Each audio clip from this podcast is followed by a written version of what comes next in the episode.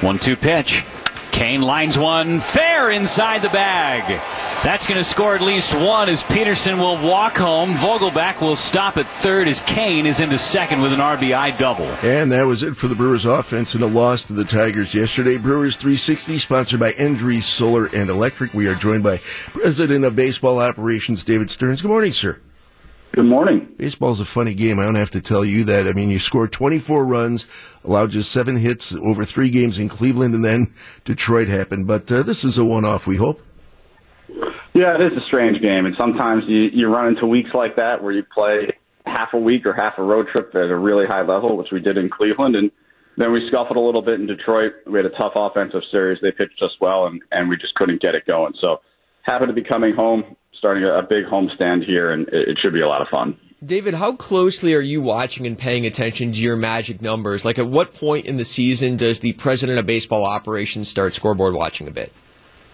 Yeah, I don't know that we're necessarily scoreboard watching this year, which is a little bit different than the past because everything's within our own control. So we're very much um, aware of what's going on in our games. I'm aware of what our magic number is. I think we all would like to get there sooner rather than later and and secure what um, what we're shooting for here. Uh, but in terms of watching what other clubs are doing, um, because of where we are in the standings, because we, we really do control our own destiny, um, we're, we're most focused on what we're doing every night. Good to see. I'm sure that Freddie Peralta appears to be back, and uh, Brandon Woodruff, after the issues he had with his gutty works the other night, looked pretty good too. yeah, both those guys pitched really well over the last couple of days, and and that's the silver lining coming out of Detroit is get both those guys back on track. They both went six innings. Um, I think that's important as as we head into the stretch run here. So really nice outings from both of those guys.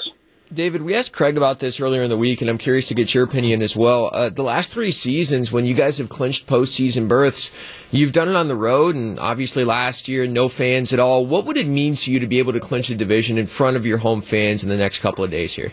It would be a lot of fun, and, and that's our goal. And you're right, we we haven't yet been able to celebrate with our fans in, in any of these clinching ceremonies, whether it was um, over the last three years getting into the playoffs or, or clinching series wins in um, in 2018 as we went through the playoffs. We, we haven't had a chance to do that at home with our fans present. And so if we can pull that off and time it up right this year, I think it will just add to the enjoyment for everyone. Brewers president of baseball operations, David Stearns, joining us live on WTMJ. So much has happened since last we spoke. Uh, we had the no hitter, and of course the uh, retirement of uh, Ryan Braun. I, I, was wondering, there's a school of thought out there. I've been reading that uh, perhaps Ryan Braun was still in somehow your plans for this season, and that things just timed out the way they did now, and it was the time for Ryan Braun to call it a career. Is there anything to that?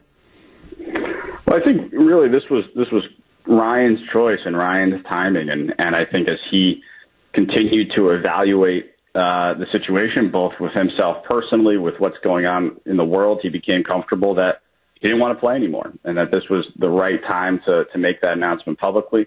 I think we're all looking forward to seeing him here at the end of the homestand on the 26th to celebrate him, and it'll be a great day. David, what's the Ryan Braun moment that sticks out in your mind that you will remember from his career 10, 15, 20 years down the line? You know, I, I think the, the moment I, I think of, of his career is probably the, the big home run um, in game 162 in 2008. Um, so it, it's such an incredible um, moment for the organization. Obviously, I, I wasn't here for that, and frankly, I was on the other side of it. I was working for the Mets at the time, and and that home run, um, you know, pretty much put put the end to the Mets season. Um, but I, I, for what that meant to the franchise, what that meant to the city, ending the postseason drought, um, tough tough to imagine there was a moment more important than that home run.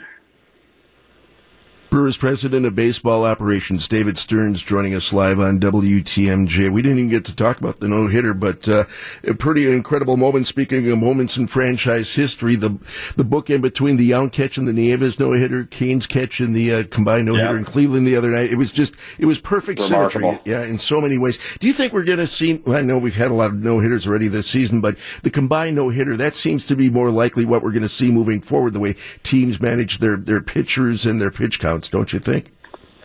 I think that's right. Um, I, I think it's tougher to complete games now. We've seen that. We, we had a long run without a complete game. tougher to complete games. We're, we're monitoring pitcher workload a little bit more, so we may see a few more of these combined than, than the single no hitters. Brewers President of Baseball Operations David Stearns joins us every Thursday for Brewers 360 here on WTMJ. Have a good week, sir, and uh, we'll talk to you a week from today. Take care.